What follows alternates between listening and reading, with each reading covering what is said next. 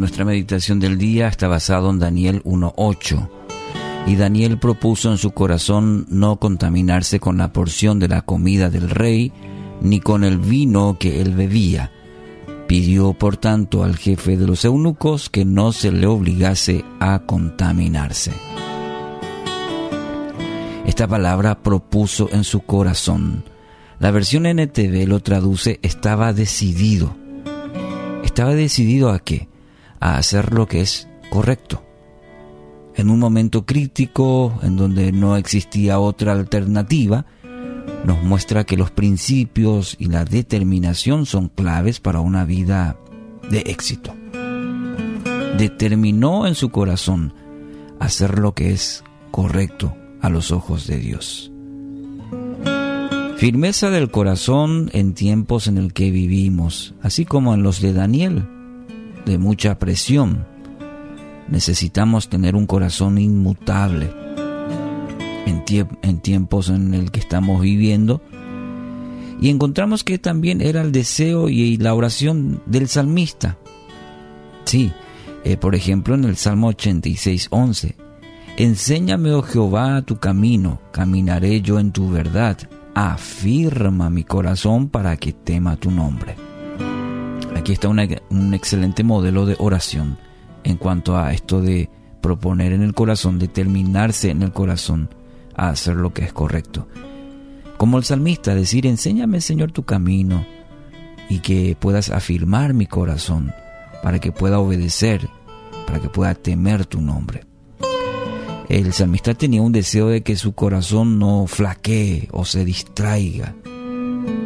Cuando el corazón se desvía, se desvanece también todos nuestros esfuerzos. Y en otro momento el salmista expresó, no temerá recibir malas noticias, su corazón estará firme, confiado en el Señor. Su corazón estará seguro, no tendrá temor y al final verá derrotados a sus, a sus adversarios. Salmo 112, 7 y 8. ¿Anhela esto para su vida? Yo sí. Anhelamos para nuestra vida esto que el salmista eh, está expresando, la firmeza del corazón. Dos veces en el versículo repite esto de corazón seguro, de no temer, y deposita justamente eso de que su corazón está firme. La experiencia de Daniel nos da una clara instrucción, también la del salmista en cuanto a este tema, hablando de la firmeza del corazón. ¿Qué es lo que determinó en, en su corazón Daniel? Y este es un segundo paso importante a anotar, a considerar en nuestra vida. Dice, bueno, Daniel se propuso, se determinó, tomó la decisión. Genial, pero ¿qué cosa? ¿Qué es lo que determinó? No contaminarse. En este caso, en la historia de Daniel, no contaminarse con la comida del rey. Amigos, la oferta del mundo, así como en el tiempo de Daniel, es muy tentador pero él decidió en su corazón apartarse de todo aquello que pueda alejarle de Dios. Y lo es también para nosotros. Esta actitud en, Daniel tenía un doble propósito, acercarse a Dios y por otro lado mantenerse alejado del pecado. ¿Entiende el principio que encontramos? Principio espiritual. Determinarse en el corazón Segundo, no contaminarse, aunque la oferta es tentadora.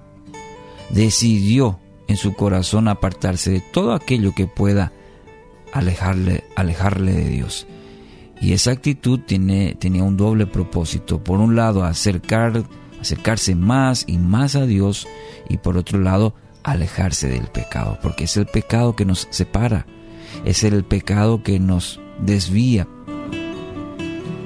pero acercarnos, al acercarnos más a Dios, nos alejamos del pecado. Así que este, esta determinación y esta, este pasaje nos ayuda a reflexionar.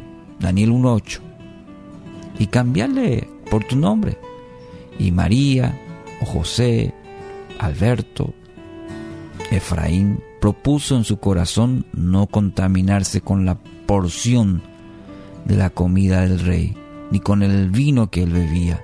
Pidió, por tanto, al jefe de los eunucos que no se lo obligase.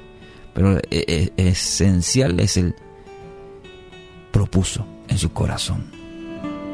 Tienes que proponerte en tu corazón. Hoy puedas pedir a Dios firmeza de corazón, firmeza de corazón que te permita conocer cada día más a Dios y evitar de esa manera todo aquello que pueda contaminarte.